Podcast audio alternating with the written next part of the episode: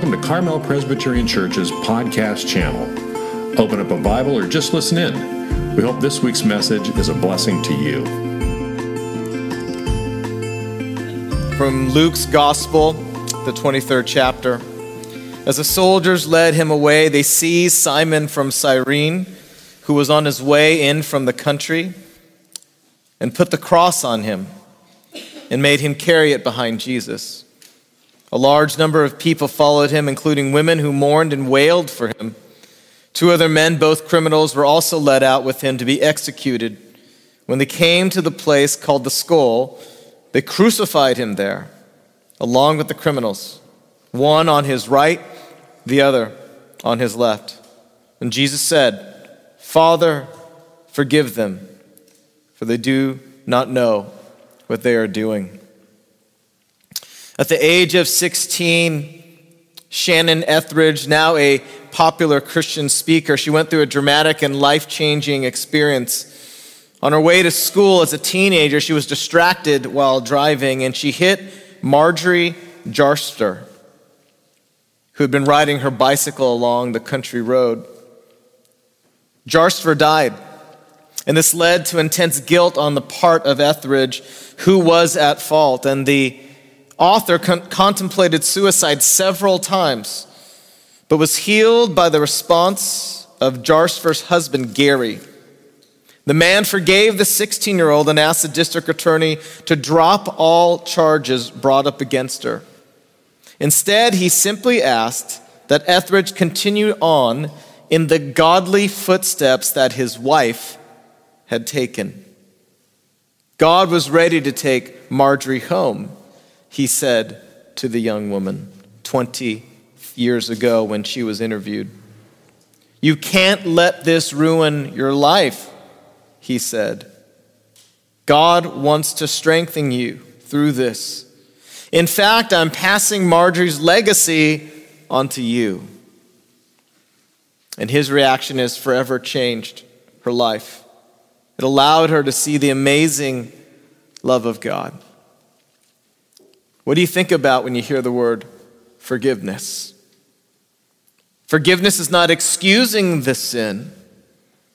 Forgiveness is not necessarily forgetting the sin.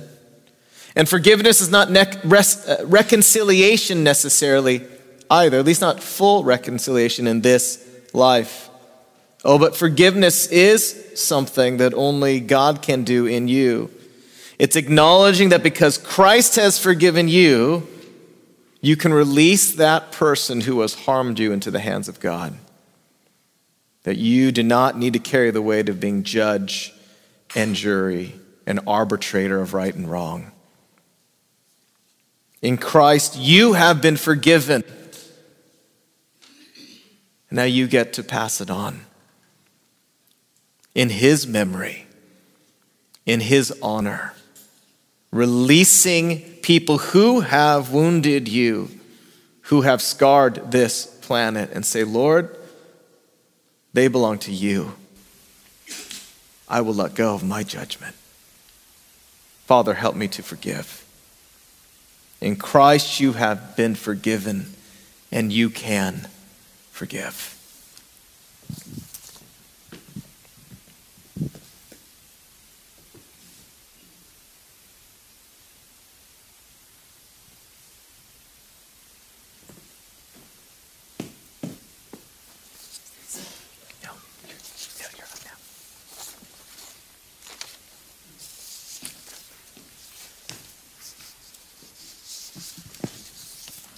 The second words of Jesus from Luke 23 39 to 43.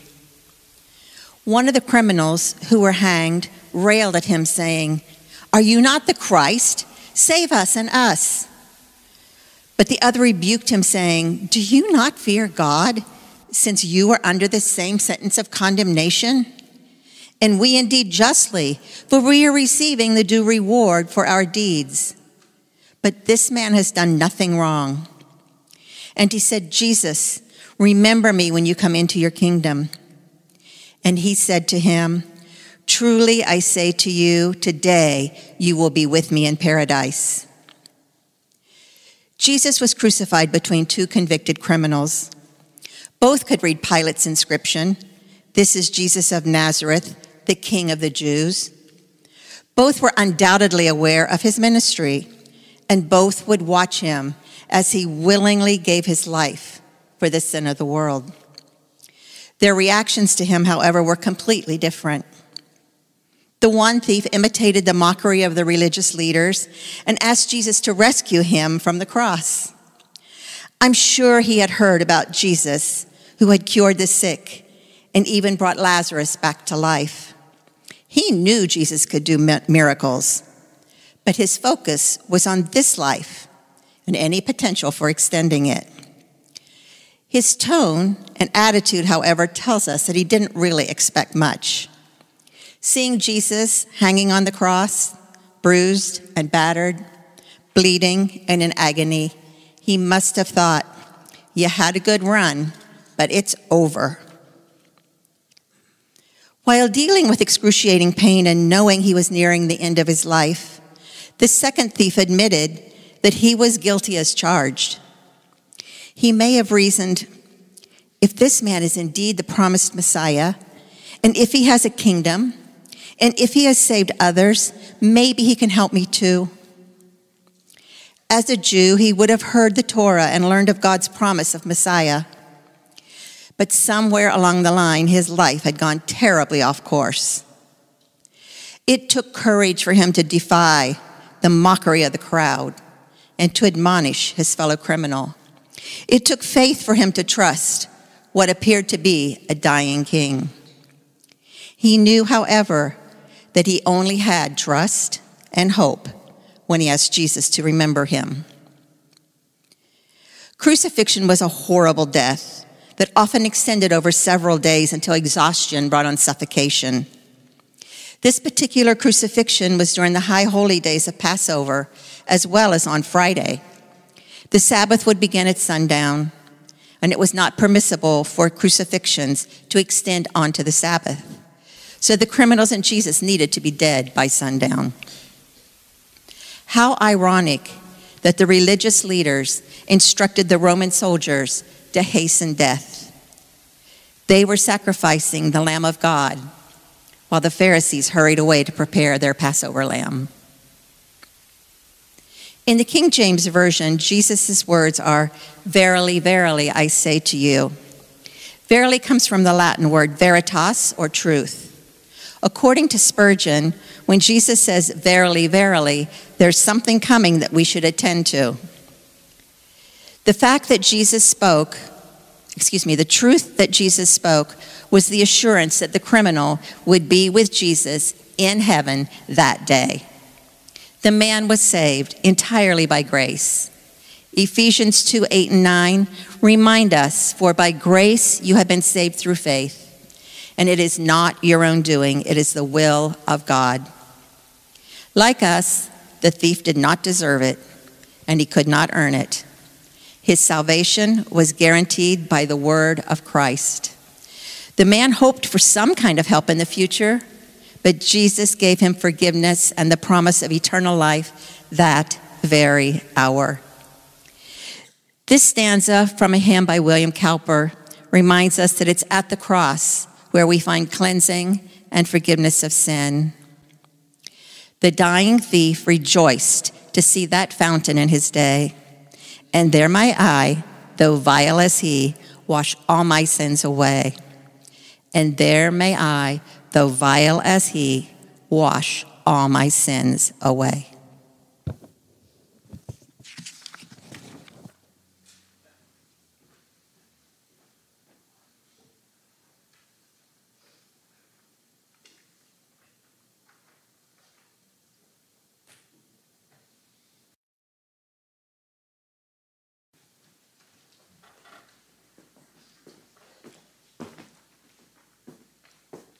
you're able, would you please stand as we sing What Wondrous Love Is This?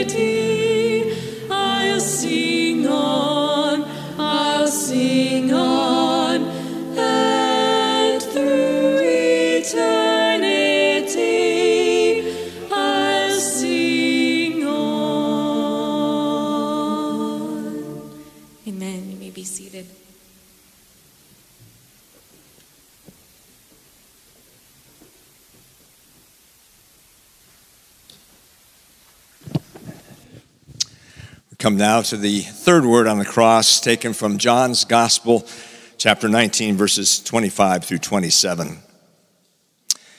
While the soldiers were looking after themselves, Jesus' mother, his aunt, Mary, the wife of Clopas, and Mary Magdalene stood at the foot of the cross. Jesus saw his mother and the disciple he loved standing near. He said to her, Woman, here is your son. Then to the disciple, here is your mother. From that moment, the disciple accepted her as his own mother. In the midst of the agony of the cross, we have a tender moment of personal exchange. Jesus speaks directly to his mother, watching the execution of her son, and then addresses the Apostle John, saying, essentially, She's your mother now. Take care of her. But there must have been times during Jesus' public ministry when Mary felt distanced from her son. Jesus treated her family, his family members, as simply a part of the crowd. In Mark's gospel, we read, Just then his mother and brothers and sisters showed up. Standing outside, they relayed a message that they wanted a word from him. He was summoned, he was surrounded by the crowd when he was given the message, Your mother and brothers and sisters are outside looking for you. Jesus responded, Who do you think are my brother and brothers? Looking around, taking in everyone seated around him, he said, Right here, right in front of me, my mother and my brothers. Obedience is thicker than blood. The person who obeys God's will is my brother and sister and mother. Even during Jesus' childhood, Mary must have had a hint of the separation that was to come when Jesus left home and gathered, entered his public ministry. Jesus was 12 years old when he went with his family from Nazareth to the feast of the Passover in Jerusalem. On the way home, Mary and Joseph, thinking he was with his relatives, realized that they had left Jesus behind in Jerusalem. In panic, they returned to find Jesus in the temple, confounding the religious leaders with his understanding. Jesus' parents were miffed, to say the least. Son, why have you treated us so? We have been searching for you, for you in great distress. And Jesus, seemingly unconcerned about their panic, said to them, Why are you looking for me? Did you not know that I must be about my Father's business? Well, Jesus was 12 years old then. Now he's in his 30s. Mary is no longer the teenage girl that had given birth to a miraculous child. Gray hair was now forming on her temples, wrinkles had replaced her youthful skin.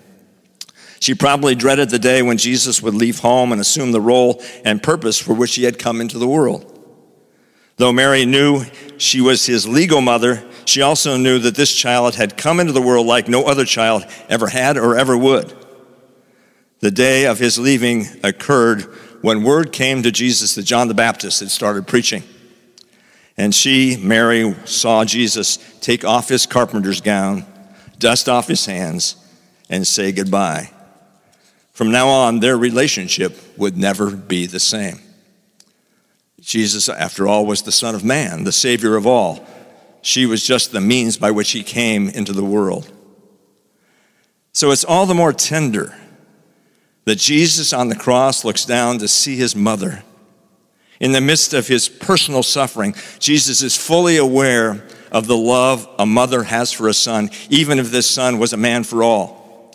He sees his life through her eyes. And he sees he's giving his life for all humanity. William Barclay catches, I think, the tenderness of this moment very well. There's something infinitely moving in the fact that Jesus, in the agony of the cross, in the moment when the salvation of the world hung in the balance, thought of the loneliness of his mother when he was taken away. Jesus understood a mother's love. Woman, Behold your son. I like F.F. F. Bruce's very British translation My lady, behold your son. This always seems so wrong for a child to die before parents. There's a special kind of grief when this occurs. And even as Jesus is laying down his life for all of humanity, he puts his heart alongside of the woman who had dedicated herself to his care. He understands the love of a mother who is watching her son go through unspeakable agony. But Jesus is also aware that Mary may be wondering what's to become of her. Who will take care of me in my old age? Who will become, what will become of my life? Jesus turns to his beloved disciple, as John likes to call himself. Here is your mother. John, take care of her as if she is your own mother now. In fact, the scriptures say, from that hour, the disciple took her to his own home. And there is good evidence that John did just that. There is reason to believe that Mary accompanied John to Ephesus and lived out her final days there. There is even a home that has become a shrine that commemorates where Mary lived in her final days under the care of John. And it's believed that John built this house for her.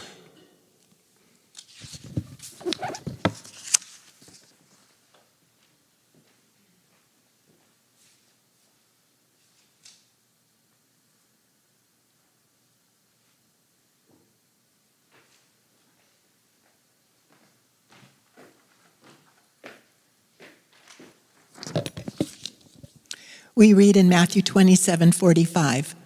About the ninth hour, Jesus cried with a loud voice, saying, Eli, Eli, Lama Sabachthani.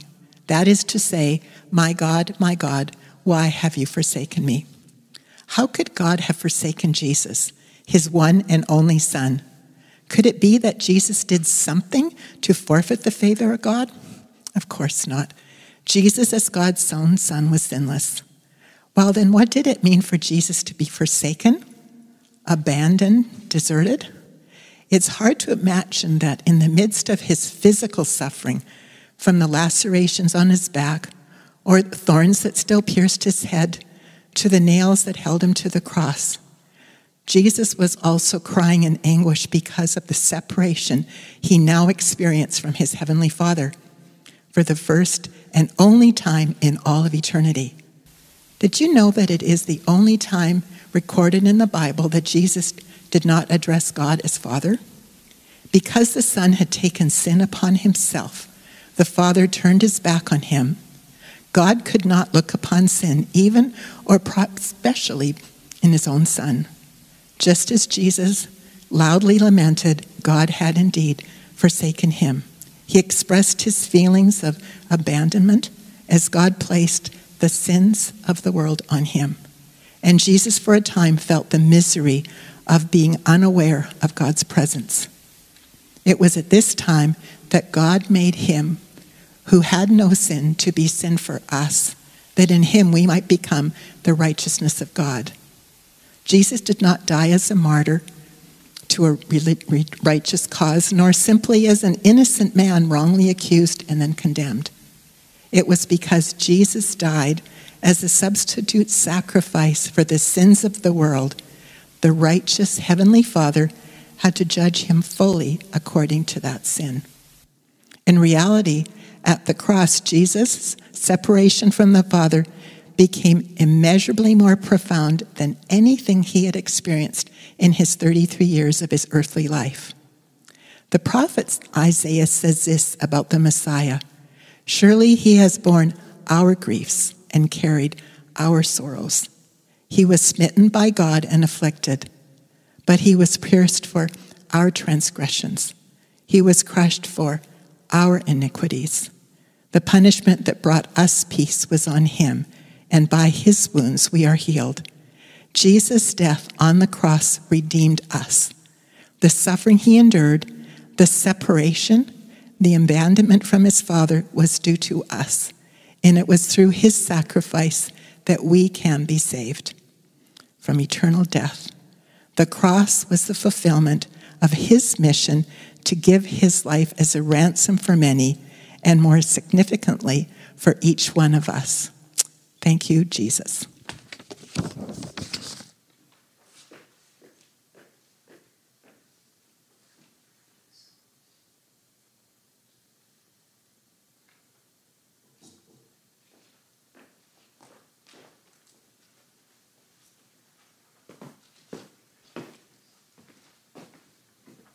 You may remain seated for this hymn. It's a very old hymn that we don't sing very often. It's not even in our hymnal.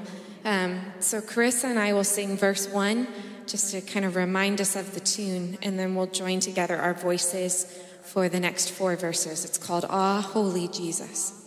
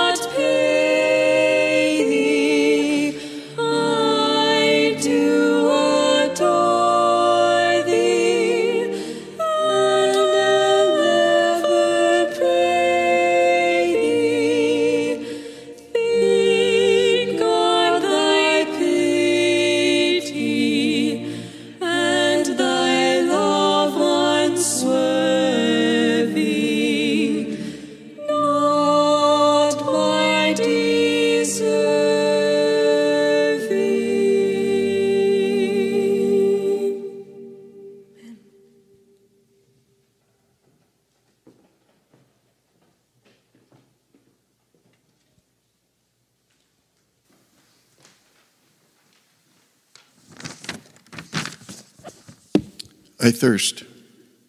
The Apostle John links Jesus' statement, I thirst, to the fulfillment of Scripture. There were, in fact, at least 20 Old Testament prophecies fulfilled during the 24 hours surrounding the Lord's death.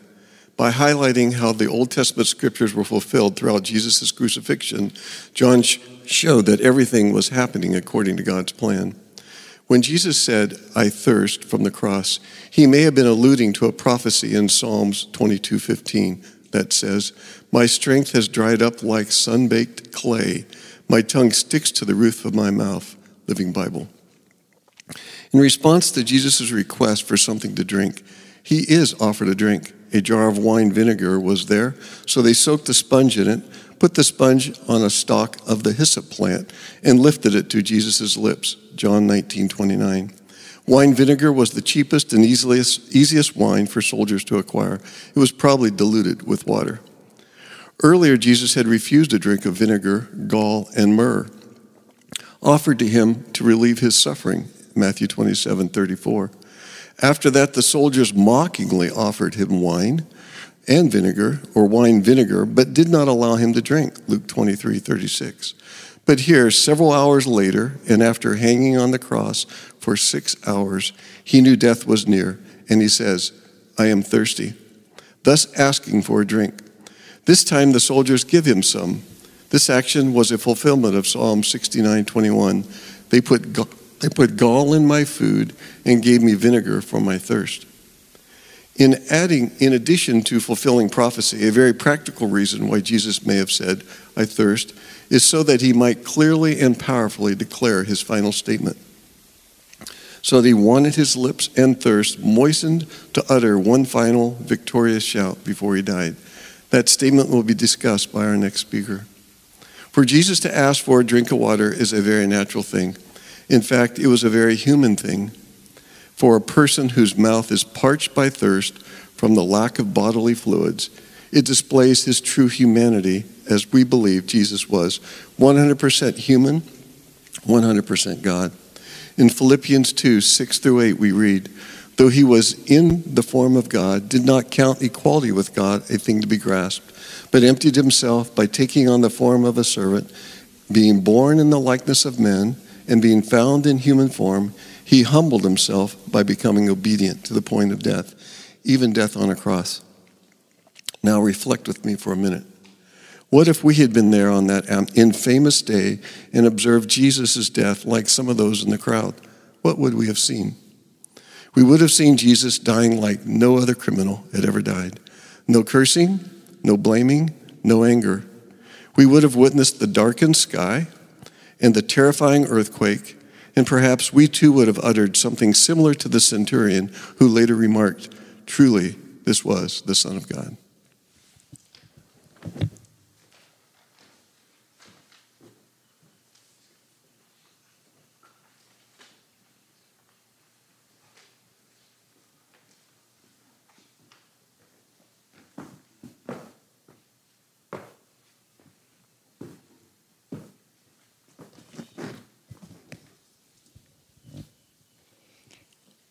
When Jesus had received the sour wine, he said, It is finished. And he bowed his head and gave up his spirit. John 19 30. It is finished. Actually, in the original language, this is just one word it's the word done, accomplished, completed, finished, paid. The Gospel of Mark tells us that Jesus shouted this word as he took his last breaths. This was not the exhausted cry of a dying man, but rather a victor's shout of triumph. What was the meaning of Jesus' shout of victory? There are several things that Jesus accomplished by his death on the cross the prophecies concerning his life and death were fulfilled. The mission that he had been sent to do in bringing the revelation of God as our loving Father was accomplished. His suffering had come to an end. The devil and his dark powers had been defeated. The law had been perfectly fulfilled, and the sins of his children had been paid in full. In the few moments I have, I want to focus on just one of these the payment for the sins of his children. Listen to Colossians 2 13 and 14 as it describes what the cross of Christ accomplished for you. You were dead because of your sins. Then God made you alive with Christ for he freely forgave you all your sins. He canceled out, he blotted out, he erased the record of the charges against you. He cleared the record by nailing it to the cross. And in this way, God disarmed the dark powers against you. He shamed them publicly by triumphing over them on the cross. This is a fantastic passage of Scripture. It explains Jesus' shout of victory. The analogy that was used here would have been fully understood by the early believers. During that time, if you owed a debt and you couldn't pay it, you were put in prison. And the list of your debt was nailed to your prison door. And you didn't get out until you paid that debt. But once that debt was paid, the list was removed and stamped paid in full and given to you as you were released from prison. In case anyone would falsely accuse you, your stamped certificate proved your innocence. The Bible tells us that we all have a record of sins against us. We're all debtors to God. I want you to close your eyes for a minute and just create a picture in your mind of your position before God without the cross of Christ. Every selfish and unloving act, all of your love of self, rather than love of God or love of others, all the mean, insensitive words you've spoken and actions you've done throughout your entire life are on that list. Your list is so long, there is no way you can ever pay it. So the sentence that awaits you is eternal darkness in the prison of death. Now I want you to visualize the cross of Jesus Christ. Picture God taking your list of sins from your prison door and nailing it to the cross of his son. Do you see what Jesus did for you? He paid the price for your sins. He literally died for your sins. Now, listen to what he shouts with his final breath finished. Visualize the hand of God reaching down from heaven and stamping paid in full across your certificate of debt. And then watch as God erases every sin off the record of your life. Overwhelming, isn't it? If you haven't already received this incredible gift of payment for your sins, I would strongly encourage you do it right now. All you have to do is just embrace the cross of Jesus Christ. Just say, Yes, God, I, I believe that your son died for my sins. If you haven't already received God's gift of forgiveness, will you truly believe that the blood of Jesus Christ cleanses you from all sin? Romans 4 says, Oh, what joy for the one whose disobedience is forgiven, whose sins are buried. Yes, what joy for those whose record the Lord has cleared, has erased of all sin. Friends, we can live in the joy of Jesus' victory over sin as freely forgiven, beloved children of God. We can live like it's true because it is. It is finished.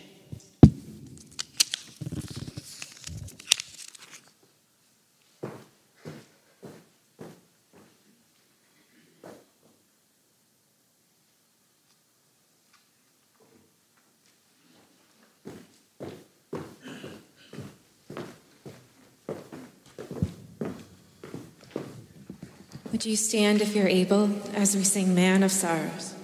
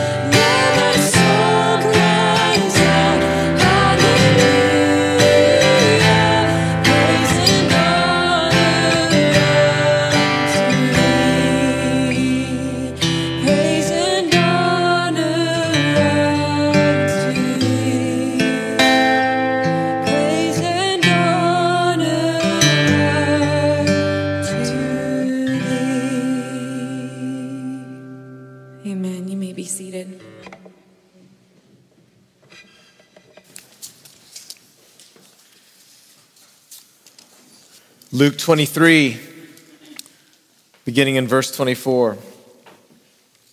It was about noon, and darkness came over the whole land until three in the afternoon. For the sun stopped shining, and the curtain of the temple was torn in two. And Jesus called out with a loud voice, Father, into your hands I commit my spirit. When he had said this, he breathed his last. When Jesus prays, Father, into your hands I commit my spirit, he's quoting David in Psalm 31. David believed, and Jesus knew with certainty that only in the Father's hands will our spirits be safe. Jesus said this He says, My Father, who has given them to me, followers of Christ, the Father is greater than all. No one can snatch them out of my Father's hand. John 10 29. You know, when you think about it, we put our most valuable possessions in a safe or in a bank or perhaps somewhere hidden in your home if you still do that kind of thing. In fact, a man from Ontario, Canada, some years ago actually hid $100,000 of cash in his TV, but he forgot because he gave his TV to a friend. And that friend, decades later, gave that TV to the recycling center, wherein it was torn apart by the workers. They discovered $100,000 in cash. The workers actually turned it into the police, and they were able to trace it back to the original owner who had no idea that his cash was not hidden in his home, safely tucked away. His treasure was returned. Lesson one don't hide your treasures in a TV. Lesson two put your treasures in somewhere where it gains interest, right? That $100,000 over three decades actually would have been well over half a million conservatively, up to a million plus. Third, more important lesson the most valuable of treasures are not things that will one day waste away, our spirits should be committed for safekeeping. Where? In the Father's hands.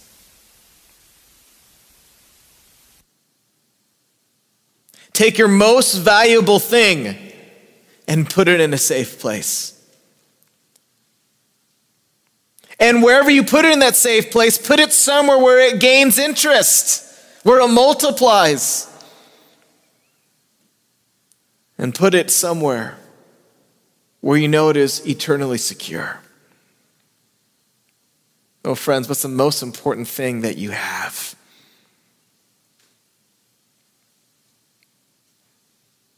Father, into your hands I commit my spirit. We commit our spirit into the Father's hands. We trust Him for our salvation, yes, and daily we entrust our spirit into the Father's hands, don't we? Every single day. Every single day we commit our spirit into the hands of God and say, Lord, use me for your glory, for your service. In our daily decisions about our money, about our marriages, our parenting, our, our retirement, our health, and in all of our joys and sorrows, may that be our daily prayer. Father, into your hands I commit my spirit. The most valuable thing I have, I put in the safest place it can be, and in that place where it multiplies in value, I commit. So we do not put our trust in things that fade away, nor do we put our valuable things in places where it won't, will not be multiplied. And we put our most prized possessions into the hands of a loving God who will never let go.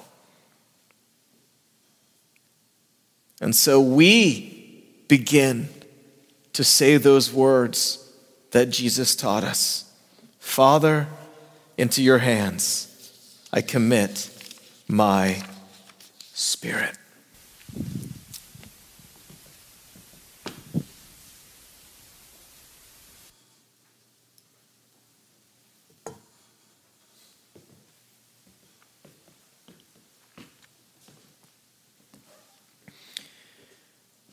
As our evening comes to a close and we prepare for the Lord's table, I want to encourage you to keep Jesus' words in mind, all of these words that we have just heard and have been reflecting on. And as we receive the bread, I want to encourage you to imagine that Jesus is giving it to you. By his Spirit, that you would imagine the reality that somehow in this sacrament, Jesus is present in a special way. Would you receive the bread from Jesus tonight? And as he gives you the bread, he gives you his words. It's finished. You're my beloved. I did this for you. Your life is secure. You don't have to work to earn God's love. And when the cup comes around, I want you to think of Jesus giving you that cup. This is a sign of his forgiveness. This is his reassurance of love. This is him saying, You are mine. He's declaring these words over you. Jesus asked his followers to remember his death on the cross. And at that time on Friday, it looks like nothing but defeat in the darkness of that afternoon. But this costly sacrifice is actually a victory. Yes, it's a dark Friday, but we know the light on Sunday is coming. Friends, this is not a sacrament of Carmel Presbyterian Church. It's a sacrament of the Lord Jesus Christ. It's for all who have repented and confessed Jesus as Lord and Savior. Those who put their faith not in their own work, but in only the finished work of Christ on the cross. Would you pray with me? Let's spend a moment in silent silently confessing our sins. Oh Lord, hear us as we pray.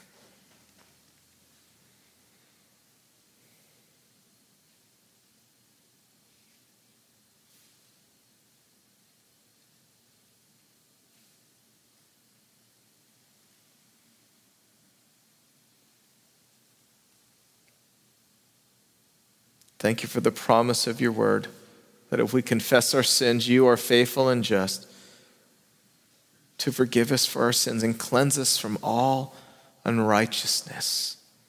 Thank you that because of your cross, that we get your righteousness.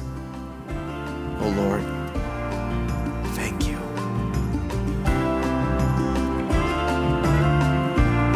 Thank you for listening. For more information about Carmel Presbyterian Church, visit our website at www.carmelpres.org or any of our social media pages. Have a blessed rest of your week.